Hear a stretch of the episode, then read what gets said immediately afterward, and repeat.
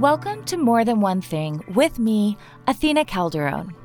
The podcast focused on non traditional career paths, creative endeavors, and the ever elusive multi hyphenate. We live in a world today which encourages us to be the multifaceted humans that we are, though we're still subjected to antiquated pressures to follow a single path to success. But there is so much beauty to be found in our complexities. And I want to encourage you to embrace your full self. This is a podcast about taking the road less traveled to find your passion and purpose while navigating the hurdles and hoops we all jump through on this personal and creative journey. I'm your host, Athena Calderone, author, interior designer, chef, recipe developer, furniture designer, entertaining expert, creative director, stylist, storyteller, editor, and certified oversharer. Does that sound like an insanely long way to describe my career? Well, it is, and that's exactly why we're all here. Today, I'm sitting down with another multi hyphenate who I admire deeply to talk through their struggles, vulnerabilities, and eventual successes throughout their beautiful and winding journey to where they are now. Because it's in other stories, I believe, that we can always see just a little piece of ourselves. Today's guest is the talented creative innovator and retail leader, Sebastian Brauer. Across his 12 year career, he's been the driving force between multi billion dollar brands. We're talking Anthropologie, Williams Sonoma Inc., J. Crew, and now Crate and Barrel. While building mega brands is certainly impressive, it's Sebastian's purpose driven leadership that really sets him apart. Guided by his passion for sustainability and social activism, Sebastian spent the early part of his career as a fashion and home design consultant, connecting brands with artists and makers to help local communities around the globe. This formative experience has guided his decisions ever since. I experienced this intentional approach firsthand when I collaborated with Sebastian on my Crate and Barrel collection. He was the truest co creator throughout the entire process, helping to workshop my ideas and always bringing my vision to life. If there's one through line in Sebastian's hyphenated career, it's that intention is always at the heart of everything he does. And as we will discover today, it's been a grounding force on his nonlinear path. I am beyond excited to welcome Sebastian to more than one thing. Sebastian, welcome. I am super honored to have you. Um, your career path has been anything but a straight line, and you've studied art and industrial design in Milan and Philadelphia. You worked as a designer for Anthropologie. Take me back to art and design school and share with me what your hopes were for the future when you were kind of still figuring out who you were. First of all, the honor is all mine. Thank you so much for having me here, Athena. It's such a pleasure, and um, I'm so very looking forward to having this conversation with you. So, thank you so much. Thank you. I love the relationship that we have built over the past kind of year and a half, and we'll get into that a little bit later. But I guess to kick off the conversation, yeah, I just like, I kind of want to know yeah, those early days when you were figuring out what your creative life looked like versus, you know, what it was then, what you hoped for, and in comparison to what it looks like now. Yeah. Well, art and design school, I always look back at the time and I have some of the most special and fondest memories. I feel very grateful that I got to study art and had the support of my family and my parents to go and do so. Because since a very early age, I knew that I wanted to be in design. I knew that I loved the arts and I knew that was what made me incredibly happy and, and fulfilled and my parents recognized that at a very early age and were fully supportive because I come from a generation that at the time art was still seen as that sort of not a very easy road but a very difficult road with a lot of sacrifice but I, I, I grew up surrounded by art my grandmother was an amazing painter and she was also in food and my mother was an architect and a designer so wow. i grew up around incredible women artists and uh, that was always my draw.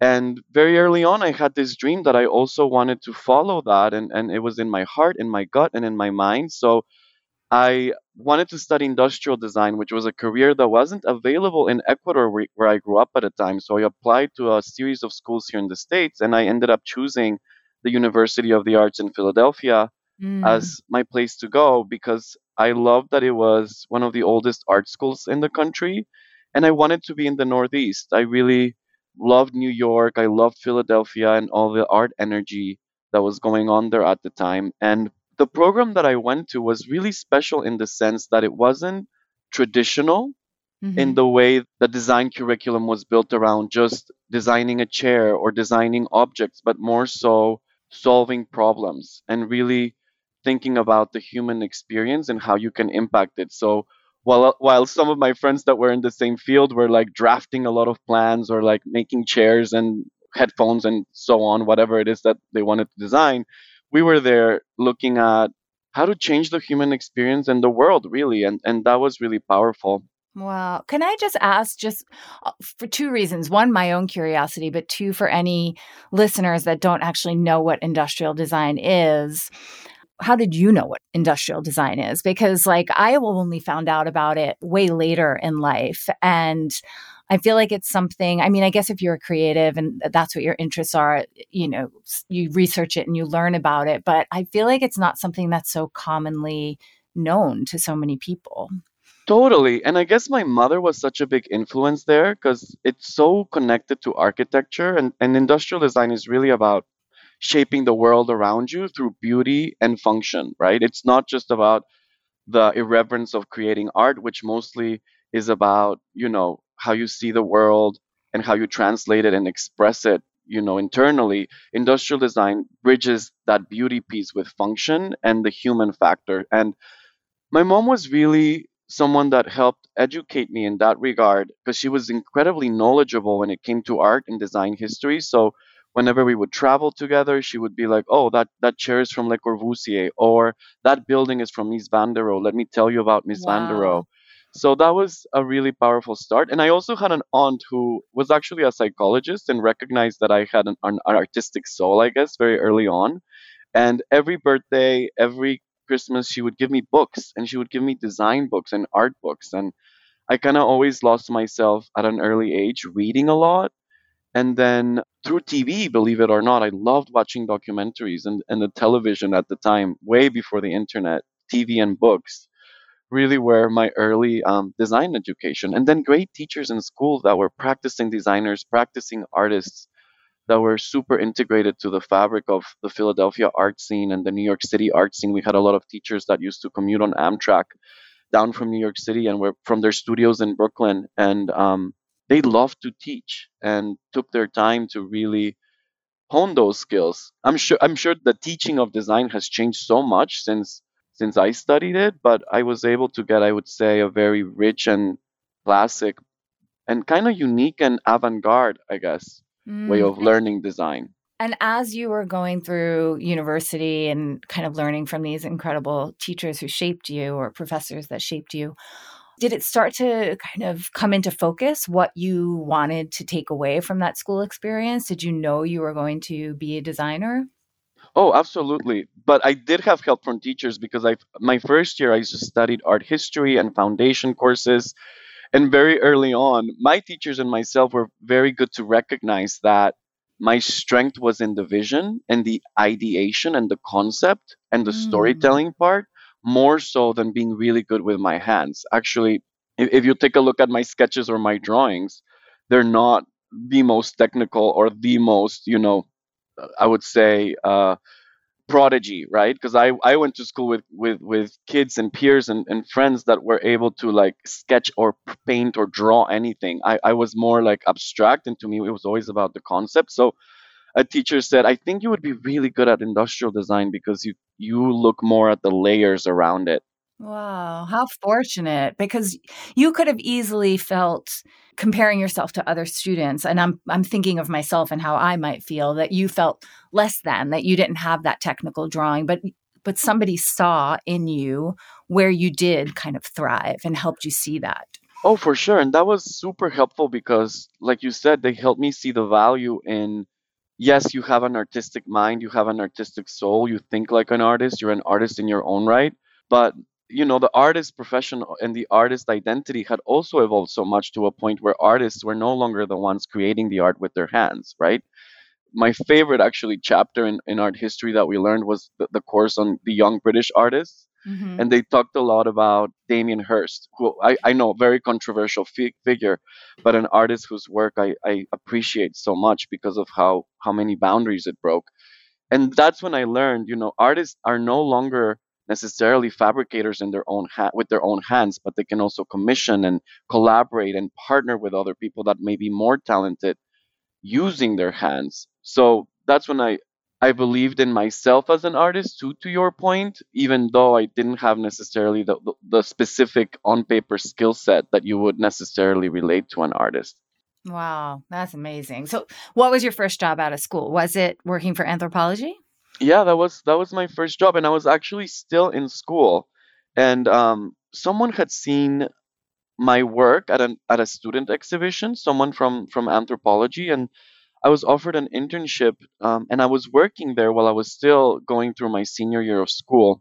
And that's when I really started to learn about retail. Anthropologie was based in Philadelphia, and, and they had these, they still have these amazing buildings in the Navy Yard down down by the water that are just back then, especially where really an artist hub uh, with a lot of young talent. Anthropologie was at a place in their path, I guess, where they were a brand that was growing, but also when I started working there, the fashion cycle was very much so in this sort of shabby chic maximalist place, and everyone was just in awe of what Anthropologie was doing. And it was because at the time there was a lot of innovators and creative thinkers that were really imagining and kind of changing the way that specialty retail looked. So that was really my my first step into retail, and I couldn't have asked for a better place because I Yeah, I was just mean, surrounded by amazing, amazing humans that have now either blazed their own paths or are doing completely different things. But at that one point in time, it felt like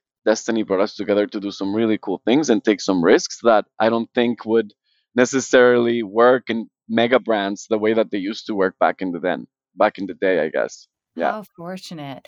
But you eventually left that role to begin working independently in fashion and in ho- as a home design consultant. I'm curious, and I kind of want you to like share a little bit about how you summoned the confidence to take a leap of faith to kind of switch careers and to go out on your own, because that takes a lot of guts, especially as like a young creative.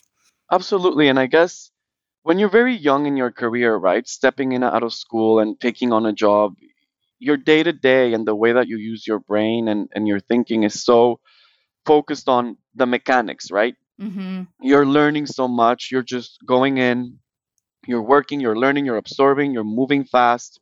And you always have this gap, right? You always have this gap of this is who I want to be, this is where I want to get, this is how good I want to be, but I'm still not there, right? So all the time you're working and finessing what you do to try to close that gap. I started there as a designer of accessories, so I was designing everything from shoes to handbags to belts to jewelry, and I was kind of just thrown into the the waters and and had to kind of learn by myself and on the job. You think that you learn a lot in school, but what you learn in school is really more so how to be as a as a person, I think, and and thankfully have a lot of fun and find what you want to do, but you really learn a lot of your skill and your craft on your first job. So eventually, I guess, of, after a couple of years of doing that, my thinking shifted into being more intentional and what is my purpose? Mm-hmm. What do I really want to do that's not going to only change my life and my human experience and bring richness to it, but also how can I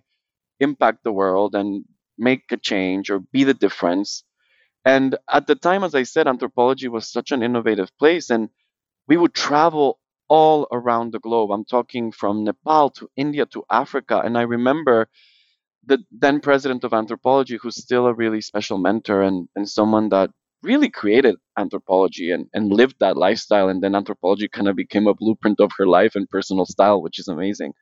Uh, her and I went on a trip to East Africa actually because we wanted to we were super passionate about creating with artisans Right. and protecting craftsmanship and cu- the cultural integrity that comes comes with artisan craft because when you work for mega brands you get very used to seeing these big factories and these big industrial landscapes and that can be very disheartening and discouraging and and, and makes you challenge the norm and say i don't want to manufacture a product like this. This is not responsible right? So we both of us shared this passion about artisan making artisan craft and we were like why don't we experiment a bit? And we were we were supported by by, by then by the brand and we said let's take a trip to to places that we admire and create a whole line of product around it. So we went with our backpacks on our back and on a crazy adventure because it really was. This was 2011 maybe you know. Obviously our thinking about, the world has changed so much since the pandemic but back then I, I would say that we were beginning to get close to the height of globalization where the world felt felt really really small and and you felt like you could go anywhere and east africa was just like a flight away for some reason now distances feel so much further than they really Yeah. are How did you pitch this concept and how were you folding in the inspiration that you were taking, you know, out in the world to a mass brand? I'm curious how you pitched it and I'm curious what were some of the things that you were seeing out in the world that you were able to bring back and kind of share with the rest of the world? So I guess it was a combination of things. The first one was I grew up in Ecuador, which is a country that is super rich in artisan making and craft, right? Like South Mhm. America, textiles, alpaca, weaving. Uh, and I was always surrounded by that. And I felt like it was my purpose to sort of support those communities and celebrate their art, number one. Number two, being at Anthropologie, I was like, this is the perfect brand because this customer recognizes and appreciates craftsmanship and they like product that is eclectic and curated from the globe. So I was like putting two and two together and I was like, if there's a space to take a risk and do this, this is the brand to do it.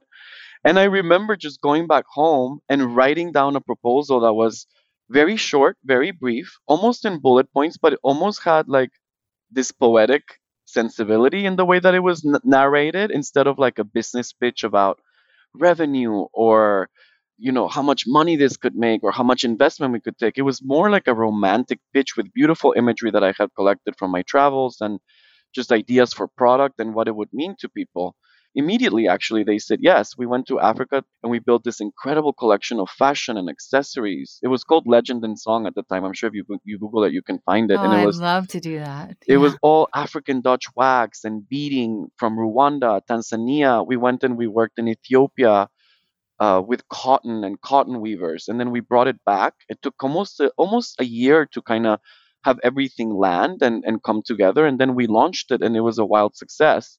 And that was close to I, I was almost four years at, at Anthropologie by then, Mm. and once we finished that collection, it was almost like okay, now go back to your job and keep making more you know sneakers in china and metal Mm. jewelry from india and all these factories and i was like i'm not sure i can do that i, I don't think i can go back to that at all It's such a great example of how like each kind of like rung on your ladder of your career quote unquote success leads you to the next moment or you know makes you feel like okay I accomplished that. You've checked that and now it's time to like reinvent again. yeah and that's where when i know purpose seems like such an overplayed word you know because everyone's like what's your purpose? What, what's my purpose? But it's such an integral part of the being and I, I guess that's when purpose and intention really started to come into my mind and into play and it just and it was just like yeah yes you're growing up. You are thinking about more than just yourself and more about how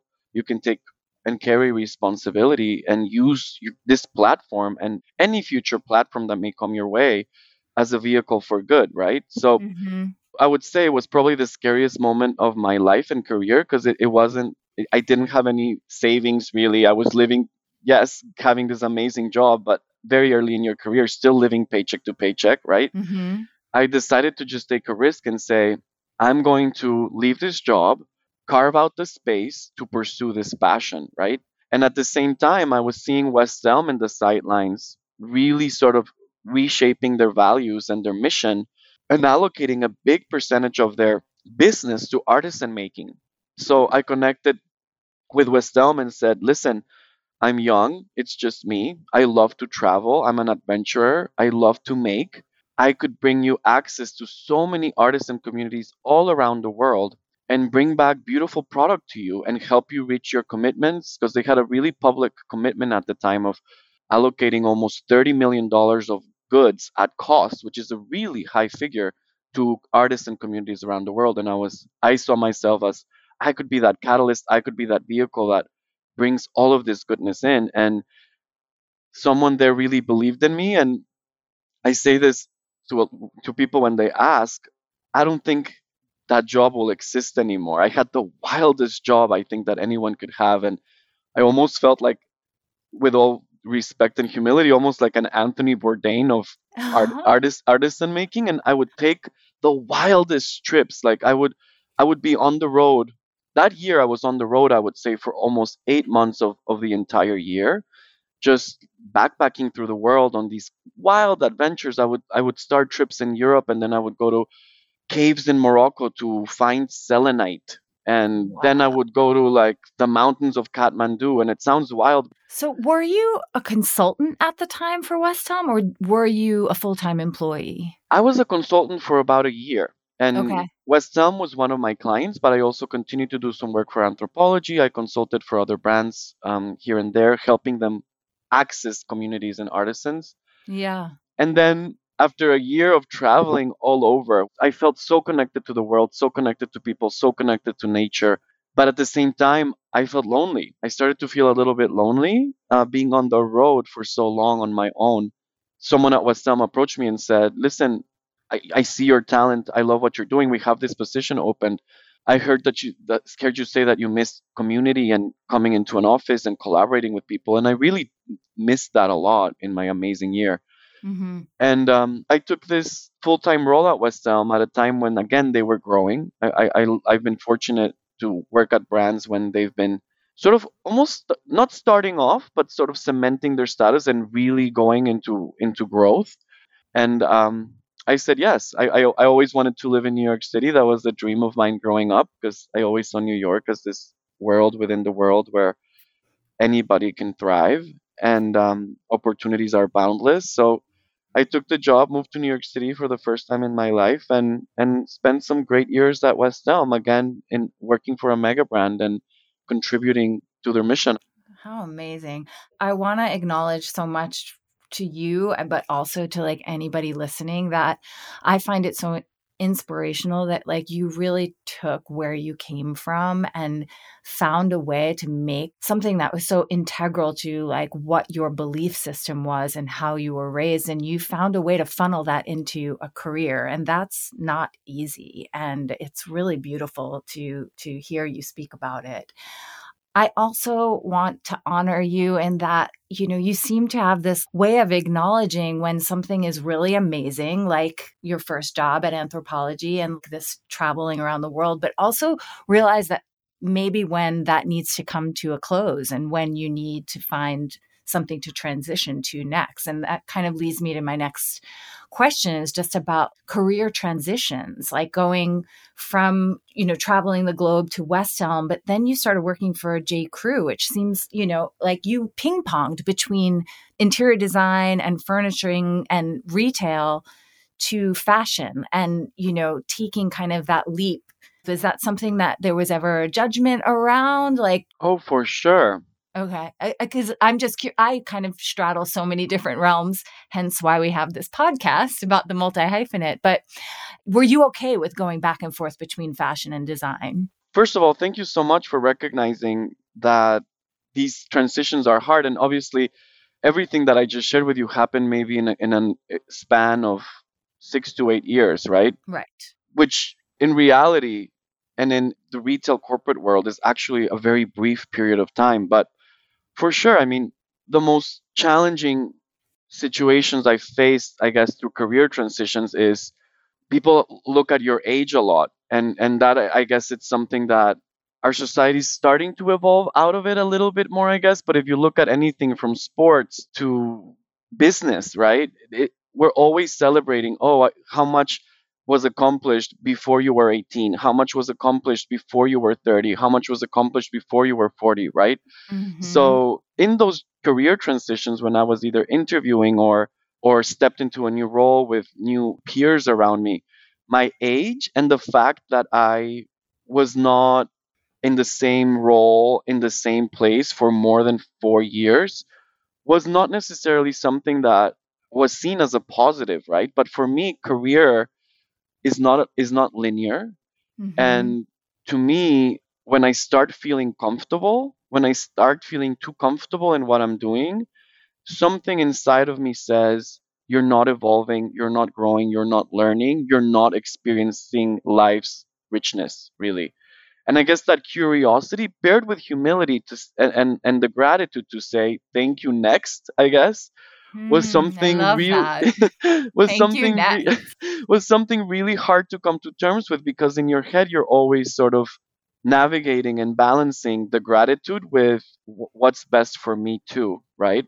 And yeah i guess the jump from j. Crew which actually was i would say the the choppiest waters throughout my brief career really was i joined j. Crew really because i respected and admired what was built as a brand by so many brilliant minds. I mean, Jenna Lyons and Mickey Drexler. I mean, Jenna Lyons really gave meaning to that job, and and just and she was no longer there. But I had so much respect and admiration for what she had done that she gave that job so much meaning, so that when the opportunity came along, I I really wanted to experience that and take it.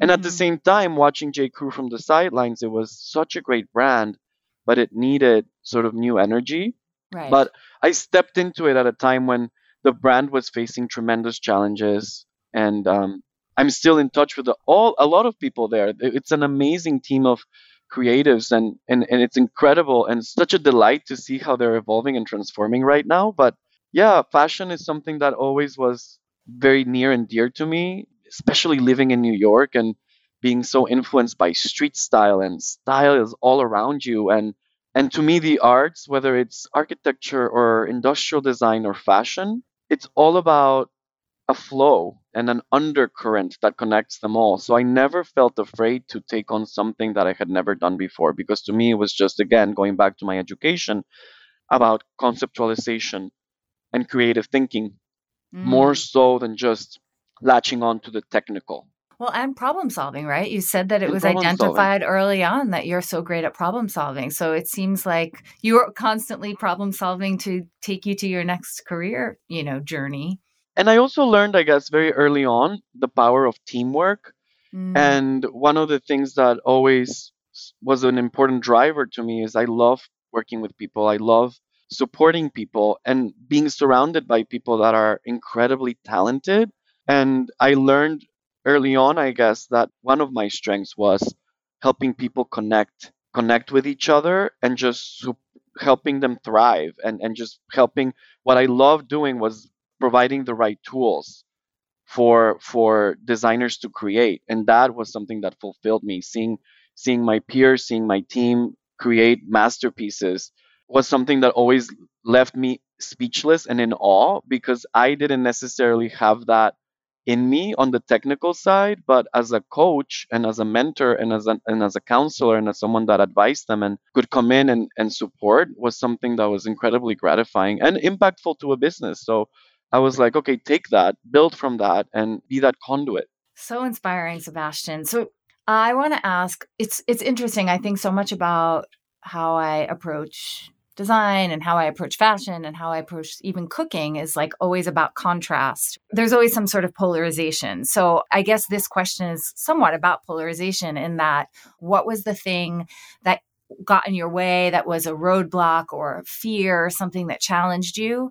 But then what was on the opposite end of the spectrum, a moment when you really embraced yourself and you stepped into the I am instead of a question mark hanging over it, am I?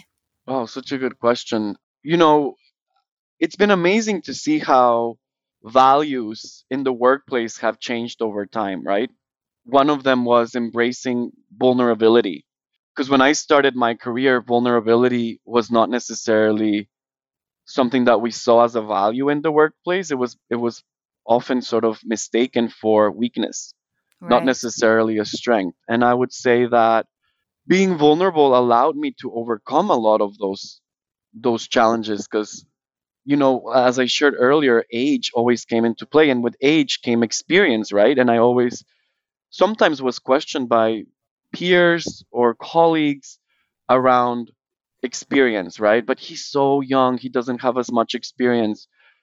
But in my mind, I was, I've tr- I've been to almost every country on earth, and you know, to me, that's experience. Or I left my home when I was very very young in my life and I've been on my own for almost a decade. That to me is valuable and rich experience that I never really equated with age, right? So Right. But did you always feel like you had to prove that you had that? Like you knew you had it. At, at one point I did. I at one point I did until I embraced my vulnerability to say the only opinion that matters is yourself. Take that and build it as a strength. But I would say that the biggest hurdles in my career had, had up until that point came from meeting or facing people that didn't believe in me, right? And my thinking would immediately go into, okay, how do I prove them wrong? And then I was like, but you don't have to prove them wrong. What you have to do is just be the best that you can be and transform the opinion of what you think about you and find that inner strength and find that confidence. And that's when I really started to see my best work come to life and my best work speak for itself more so than me trying to prove something. Try I feel like trying to prove something can be very dangerous yeah. and it can it can become a roadblock from focusing on you to create your best work. And when you're an artist and you're, and you're a designer, it's all about the quality of the work more so than the emotions or the feelings or anything behind it, right? Yeah. That's really profound. I just like needed a moment to like distill that in my mind and be like, hmm, I'm learning a lot from you, Sebastian. Oh my gosh. And don't get me wrong, there were moments in or days, you know, long days at work well when sometimes all I needed to do was lock the door to my office and have a little cry and come Yeah. out, you know, and and embrace, you know, whatever difficult situation we had to face. But the most challenging situations I would say have, have usually stemmed from realities that all businesses face, right? And when you're a leader, you have to take the brunt of it and make sure that your team is protected and in good shape and supported and and that comes with a lot of difficulties sometimes. Yeah. Okay, and then what would you say the catalyst is? When did you step into that that confidence? Or I mean, I guess you answered those two questions rolled up in one, but has there been anything else that you wanted to identify maybe like a moment when you finally felt you truly embraced yourself and you know, you stood into that I am instead of the am I? I can't necessarily think of a very specific moment because I think it was maybe a series of events that sort of like led me to sort of shape my my values and my thinking but and it's like the sum of all parts versus just one sort of pivotal twist Of I would course. say. That I mean that's an amazing answer because I think oftentimes creatives or anyone trying to find themselves are waiting for that one explosive catalyst and oftentimes it isn't one moment. It's it is a series of accumulative moments. and it's about the like embracing we we spend so much this is actually a big and i would say more recent change in my thinking right? We sometimes are so ambitious and committed to our dreams which ne- never lose sight of that.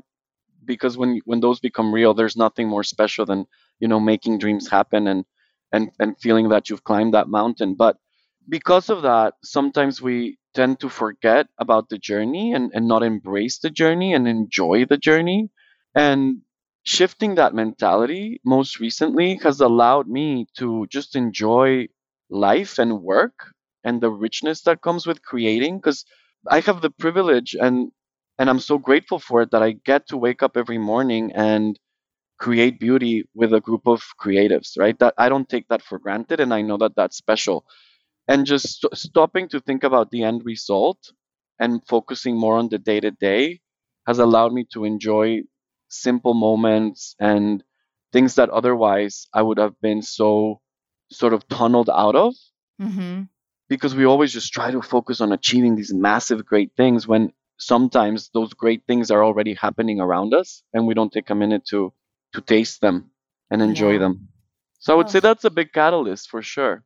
Just taking a step back and moving slower and embrace the journey and write it down. Like to me it's helped me a lot to just remember and go back to those memories and photographs or you know moments they they always help Yeah, for sure. Let's talk a little bit because by the time this podcast is out in the world, my collection with Crate and Barrel will also be out in the world.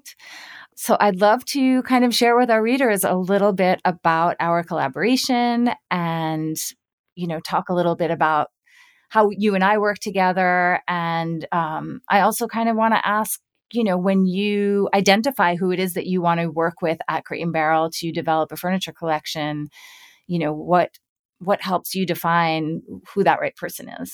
Well, first of all, what a moment what a moment not not not only for you but also for us I, I remember actually my first few weeks on the job i created a whole sort of vision board of people that i wanted to work with to to take the crate and barrel brand into its next chapter because i i always recognize that this is some that this is certainly not something that we can we can do on our own and we needed the help of visionaries and eyes and talent from the community of design and art and different fields of, of art to sort of be part of that conversation. And you were definitely in that vision board. And then fast forward, I don't know, almost three and a half years, here we are. But that makes me so happy. Thank you. Because really I totally were. believe in the power of manifestation. So I love that, you know, because I did the same. I mean, I knew I knew that I wanted to work with Crate and Barrel, and it was something that I kind of put out there and and would you know dream about and think about what i would what i would do how i would i want i don't want to give myself not enough credit because i know and i eat and i breathe design yes. but i mean i didn't know how this could transpire but i definitely dreamt about it transpiring. No oh first of all you you know a lot and what i'm looking forward to the most is just to see the reaction that you're going to get from the community and from your community and the same the same on our side because it really is something spectacular. And and taking a step back and just looking at it, it's just like, wow, how how did we do it? Because in my eyes, it having done this for so many years, it's a collection of that is executed at the highest quality for a retailer of our size in the specialty market. It really is is, is something fabulous. And we definitely manifested it. I, I actually want to. I'm gonna go into my office and find this dated presentation from when you were in there and, and probably send it to you as a gift. But it was it, you were definitely up and up there in the top of the list. And um, back to your question about how do we choose who we want to work with, I would say that the filter is leaders in the field that have the courage to have their own voice, that are transforming design, that are creatives and artists of in their own right, and that will take us into into a new direction and you are such a powerful contrast to the brand but at the same time feel so familiar within within the spaces that we want to go into. We just wanted to be there to with you to introduce your first furniture line to the world and and, and it's such a privilege to us. So I guess our that's our filter, and and you were definitely top of that list. Oh, I love that. Thank you for sharing that. I don't think that I knew that until this very moment. So thank you. I mean, it was something that you know i felt very green surrounding the process of working with you know a, a brand of your scale um, and how that i you know i really just didn't know how that process was going to go but at the same time it felt so effortless and i felt so supported by you along the whole process. And, you know, to your point, I felt like the collaboration and the design intention and the energy behind the collection and the vision behind the collection um, I always felt very seen by by you, by the brand, and I did do think we pushed boundaries as far as like things being refined and elegant and sophisticated. But I still feel like it feels like the Crate and Barrel customer, and that it can be received by the masses for lack of a better word i feel like it it you know i really wanted to be thoughtful and i love curation um, and i love you know collecting vintage pieces and trying to give people an essence of the things that i love and that the also the things that people ask me about all the time and that are completely out of reach, whether they're just not available because they're vintage or they're too expensive. I feel like we together, you and I, really did an, and your team of designers did an amazing job at kind of giving access to people and to the masses things that they couldn't normally find. So I'm curious because I'm so deeply connected and close to the collection. It's like hard for me sometimes to put into words like how to describe it. So I'm curious how how you would describe the collection. Well, before we go into the collection, I want to just sort of recognize that the process was so fluid because your your design philosophy and your edit and the design codes that you have established for your vision are so clear and are so powerful and are so rich with history and design references and knowledge of design. You really, really know why you choose certain things and why you put certain things together, like an artist, right?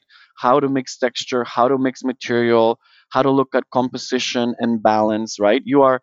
It's funny that you say to me that you, you you felt really green in the process because you really stepped in, and I knew this immediately, like a total design pro. And we were there just along the way to help sort of funnel all of that energy and vision and talent that you have that you constantly share with the world and we're so lucky for it into a collection right and i guess that's where my role comes into play which is to help sort of funnel it into a commercial line with our team and and our team and our team translates sort of like your ethos right which is elegance sophistication form quality vintage new old all of those contrasts yeah. into into a line that is commercial and most importantly accessible to your point so I have to let you know how much that means to me because I, you know, still to this day, I struggle with my own creative process of it feeling very chaotic. And I think that the creative chaos of how my brain works feels unorganized, but maybe that's just the way my brain works. But I, I mean, to know that I feel a little scattered and unorganized, but to from your point of view, it feels cohesive and focused. Um, maybe I just need to lean into the chaos more then, but c- because you know it's nerve wracking. I mean, I was definitely. I was definitely scared of this process. So, you know, the fact that you feel like it was focused just really means a lot to oh, me. I think it was absolutely fluid and which is why the results are so so strong, so beautiful. And back to your question about how I view the collection, I, I look at I look at it from so many different angles. Of course, there's the design elements that come together, right? Which I've shared. You know, the texture mixing, the the the contrast and juxtaposition. I think it's a collection that's all about juxtaposing material, texture, design eras, form mm-hmm. in a way that feel that has absolute flow.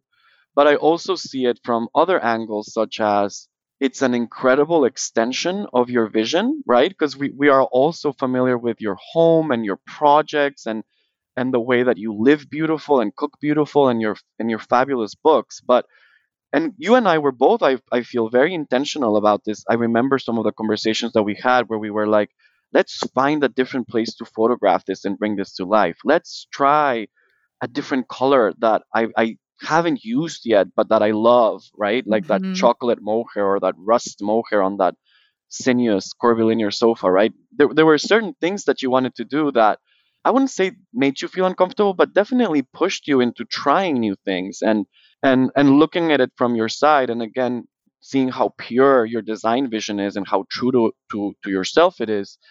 I think that allowed us to ex- experiment, and I think that's going to have your followers, your community, the design world sort of looking at you not not necessarily differently, but looking at how strong your brand is. Um, and that excites me a lot. And on the flip side, that is an effect that's going to carry to the Crate and Barrel customer and seeing like, wow, that sofa is Crate and Barrel. Mm. And in the hmm. end, it's like, yes, it's Crate and Barrel. It's built beautifully. It's accessible in price point it's elegant it's sophisticated and it's it's modern and it's relevant and it's how people want to live today so i think the effect that this is going to have to our brand and to and to your brand and to your life is going to be so powerful and I can't wait to see what it does, and I can't wait to have some pieces in my house too. same, same. I'm like, I want every piece in my house. you should be very proud, Athena. It really, having done this with different collaborators throughout my career, I have to say that this is one of the, if not the best, one of the best design collaborations I've seen out there, and and I oh, think it's going to really make a difference. Thank you. I I really am so proud of it. The quality is just beautiful, and it and it feels like me, and it feels like Crate. I want to talk a little bit also about the process of because I found it really fascinating every time I came to Chicago and I met with all of the teams and met with you and we sat together and you know looked at fabrics together and you know different materials together and even had breakfast and lunch together i just was in awe of like kind of the process because i work a little mm-hmm. bit almost in a silo. You know, I have a very, it, for a very long time, it was just me and Jordana on my team. And, you know, we're very small and nimble. And to step into the crate world and better understand like how things get done and how there's so many different teams who weigh in at every stage and I just, I thought it was really fascinating. So I thought it would be interesting for other people to hear, you know, the difference between like the buyers and the merchants and the design teams, and even how like the lighting team is different than the furniture team and is different from the tabletop team.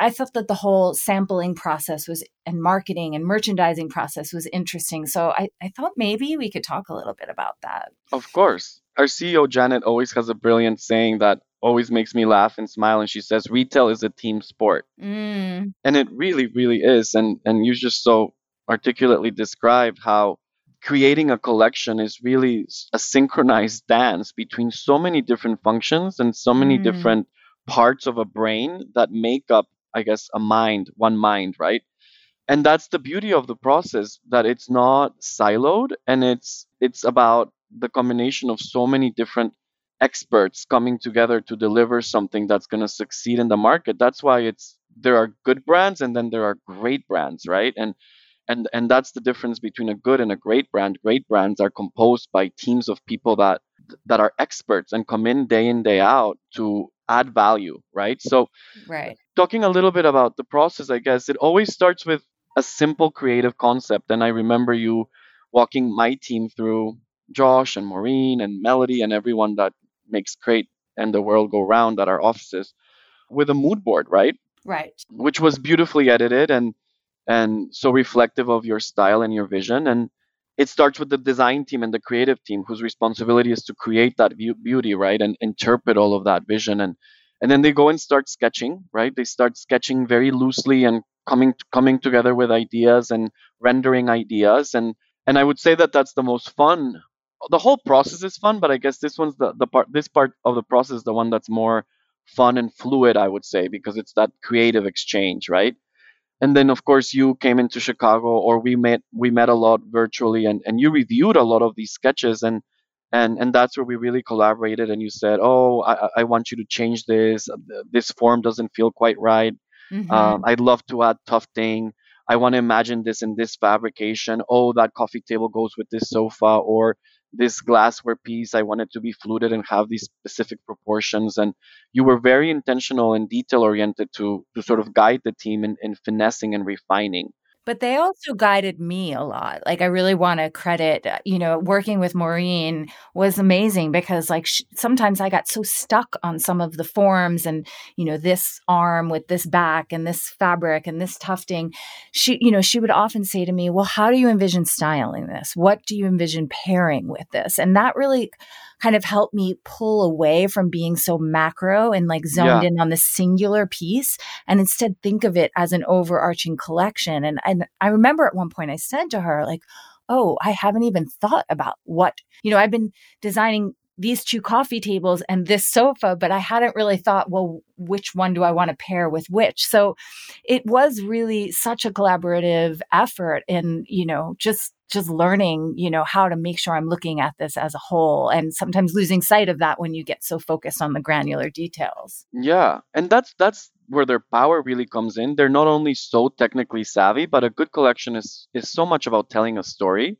Mm-hmm. And Maureen is such a such a strong storyteller through color, through pattern to form, and you can see her incredible contributions in it so yeah and then once we i guess get through that part of the process right and once we select these are the pieces that we're going to go after the sampling starts and then lo and behold six weeks later you were here in chicago and you were reviewing first prototypes and that's really where i step in a little bit more and sort of help unlock certain things like I, I love this chair. This chair is fabulous. I want to have it in two colors. Or this sofa is phenomenal. It, it needs to be able to be customized and it, be, it needs to be open to the wall. So we allow our customers to pick their color and Mm-hmm. do it in do it in fabric and do it in velvet or you know that I, that's where I come in sort of like to help I would say remove boundaries and just unlock potential Sure. and and and and make sure that your vision is really coming through in, in in the best way possible and of course we that's when our sourcing team comes in that is advocating for quality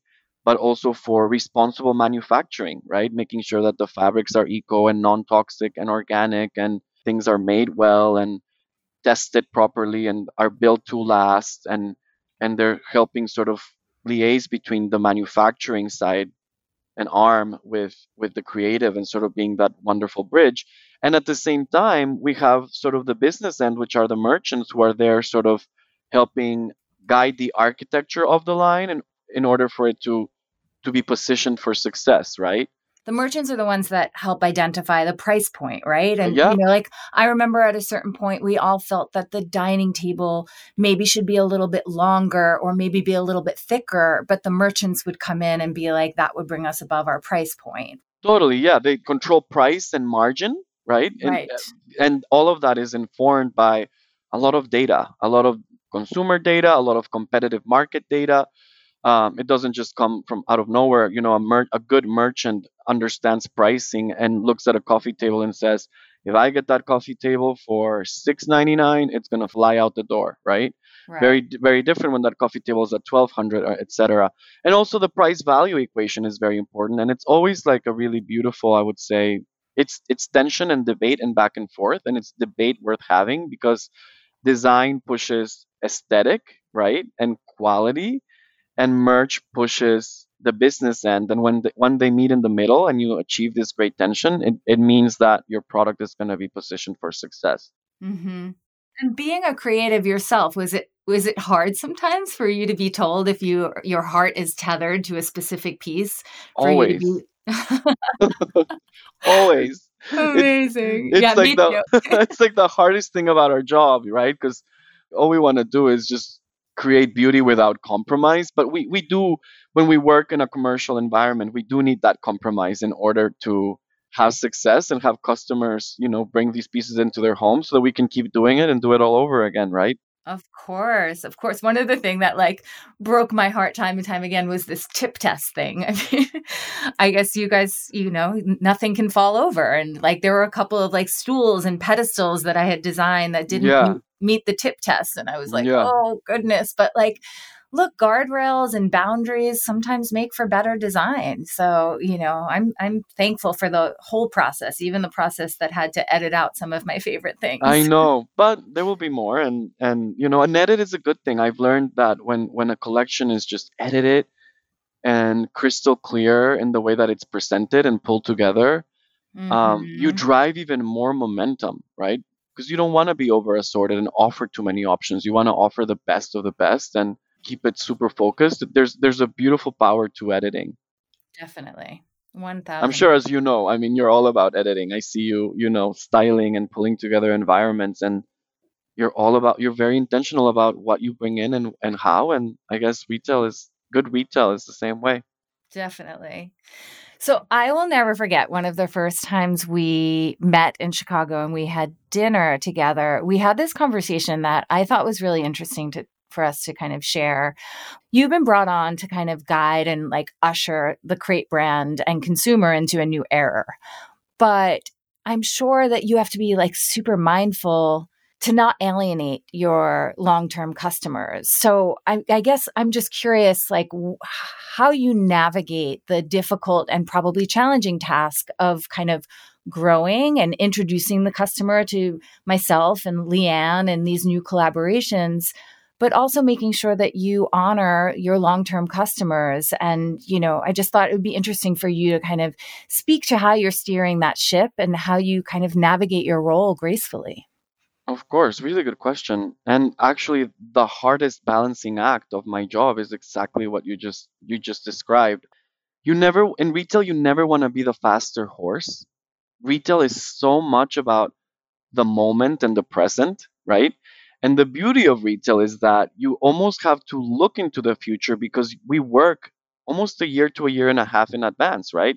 You and I starting our started working on your collection almost 2 years ago and it's just about to hit the market. Right. Would we have introduced the same pieces that we're about to introduce now a year ago?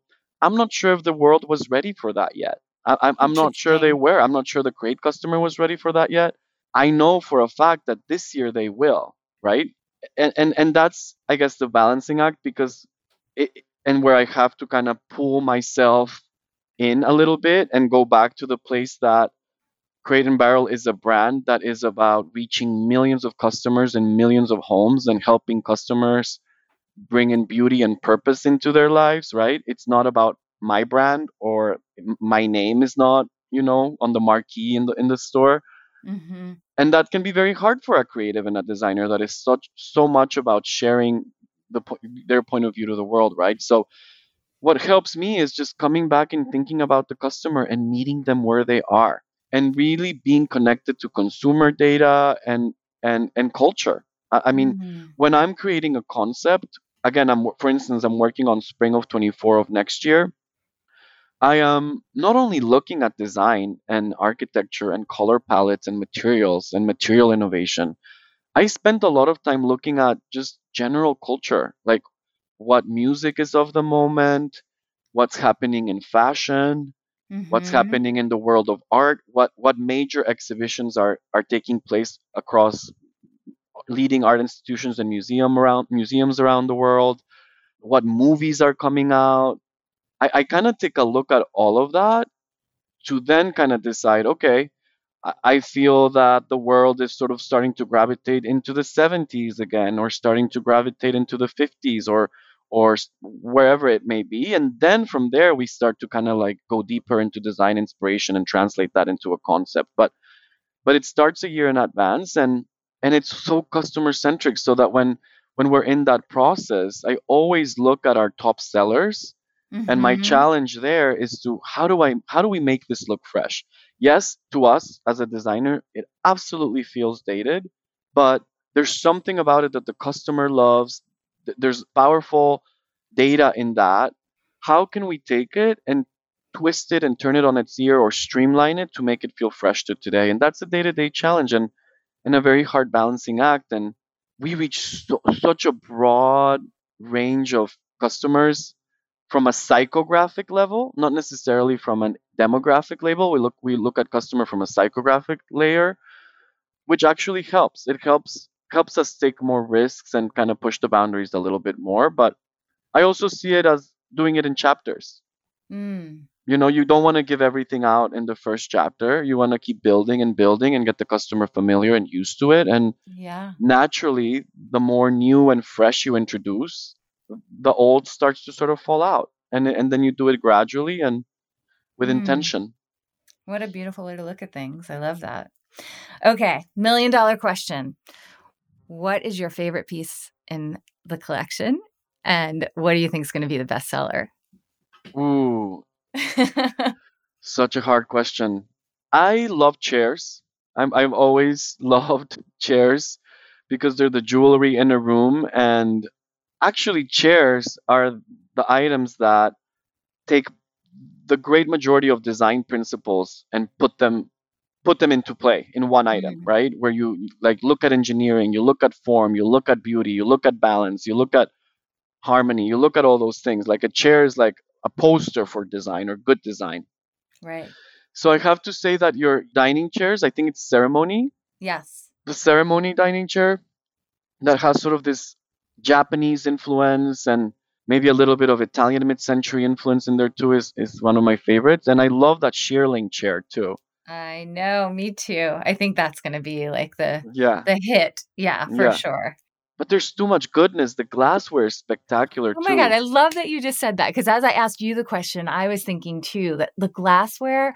I mean, the moment that I saw that for the first time, the first sample, I was like, oh, like I am a snob when it comes to glassware because Same. I love a thin glass. Like just the way it hits your lip is different, and I just feel like I don't, whoever made the, those glasses, you know, after I, I, shared my kind of design references, just knocked it out of the park. And I think I think a good good glassware is an essential piece and also a great entry point piece for a lot of people. Yeah. So, yeah. And glassware, I mean, glassware, I think Cla- Crate Barrel just has the best glassware out there. Oh, like for sure. price point, choice, options, quality. Like we offer everything. Like we, we really own that market. And for a designer to come in with their vision and sort of like go into that category with something so well done is Mm. is just like a really great statement for a collaboration and and a category that's definitely really hard to break because we already have everything. So you came in with something Oh, super original. that.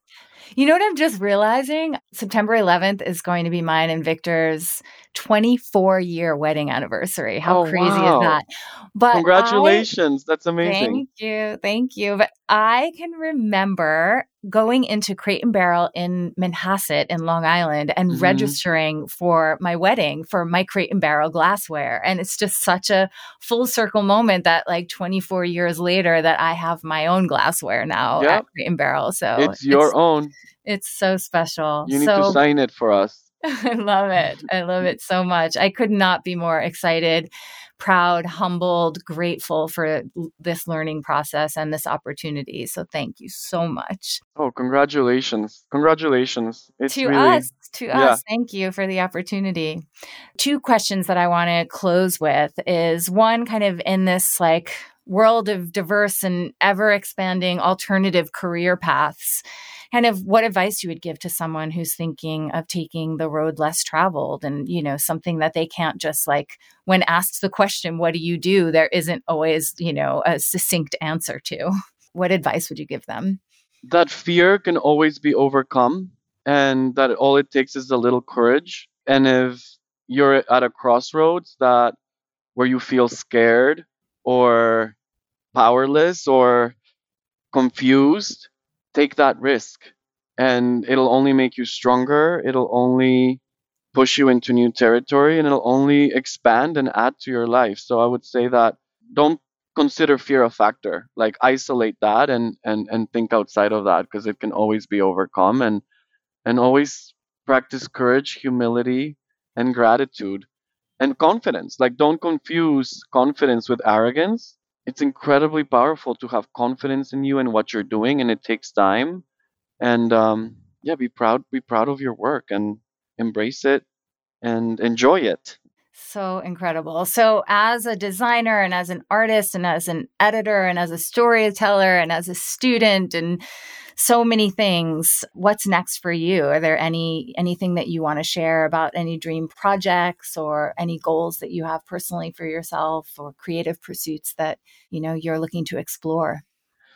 Well, I feel like it's been only almost four years, but my journey at Crate and Barrel it's only just hitting its its most beautiful peak, right? Because I had to step in and build a team. It, it took a lot of work of us coming together as a team to sort of transform the brand, and we're just starting to see the results of that. And it's it really is a day to day task, but we're almost reaching that pinnacle where everything's really coming together in the way that we envisioned. So I, I am still incredibly driven and, and inspired by the potential that the Crate and Barrel brand has to continue to grow. We're actually celebrating our 60th year anniversary this Thursday, which is which is an amazing milestone and and I feel so honored and grateful to be part of a brand that has been around for so long.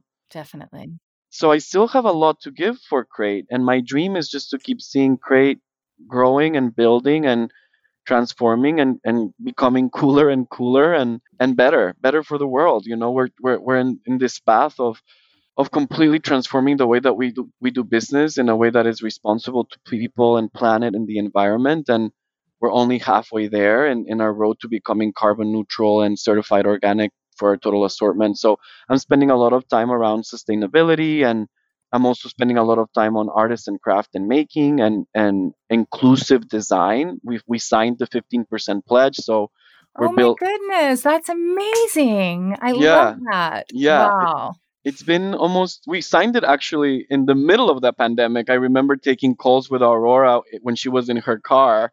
Uh, when she had just started this, we were one of the first retailers to join, um, and we're, we've been, you know, spending our time building this a black artist and black designer and BIPOC designer incubator. So I'm spending a lot of time sort of working through that and yeah, there's there's still so much to do for such a powerful brand, and and I'm just centered on designing with purpose and intention, going back to that personal purpose of mine, and in, being inclusive by design, socially responsible by design, creating beauty, meeting the customer where they're at, and continuing to build this brand into the future. I love that. So inspiring. What an incredible conversation. Thank you, Sebastian. Thank I mean, you, Athena. This is amazing. And I cannot wait to see what the world thinks about our collaboration. And again, I could not be more grateful and proud of what we created together. You should be. Thank you so much for having me. I've been I've been following your path in your career since I was a a designer in my earlier years and it's just absolutely surreal that I, I got to work with you. Really, it's really a, a testament of I think um, fulfilling dreams. So. One thousand percent. Well, it sounds like we both fulfilled each other's dreams. Because, yes. yes. so special. So special. Thank you. I could not be more excited to to kind of enter this new phase of my career together with Crate and Barrel. Awesome. Thank awesome. You. All right. Thanks, Sebastian. I'll see you next week. Thank you, Athena. All right. Bye, sweetheart. Bye. That was Sebastian Brauer, Senior Vice President of Product Design and Head of Metaverse and Web 3.0 at Crate and Barrel. Thanks for tuning in to More Than One Thing. If you enjoyed today's show, I would be incredibly grateful if you could take a moment to rate and review us and I'd also love your feedback. Which multi hyphenates would you like to hear from on the show? Please send your guest suggestions or any other feedback to more than one thing podcast at gmail.com. And be sure to check us out on Instagram at more than one thing podcast. And you can find me personally on social at EyeSwoon. If you'd like to receive the More Than One Thing newsletter, then please visit EyeSwoon.com to subscribe. I'm Athena Calderone, and you've been listening to More Than One Thing.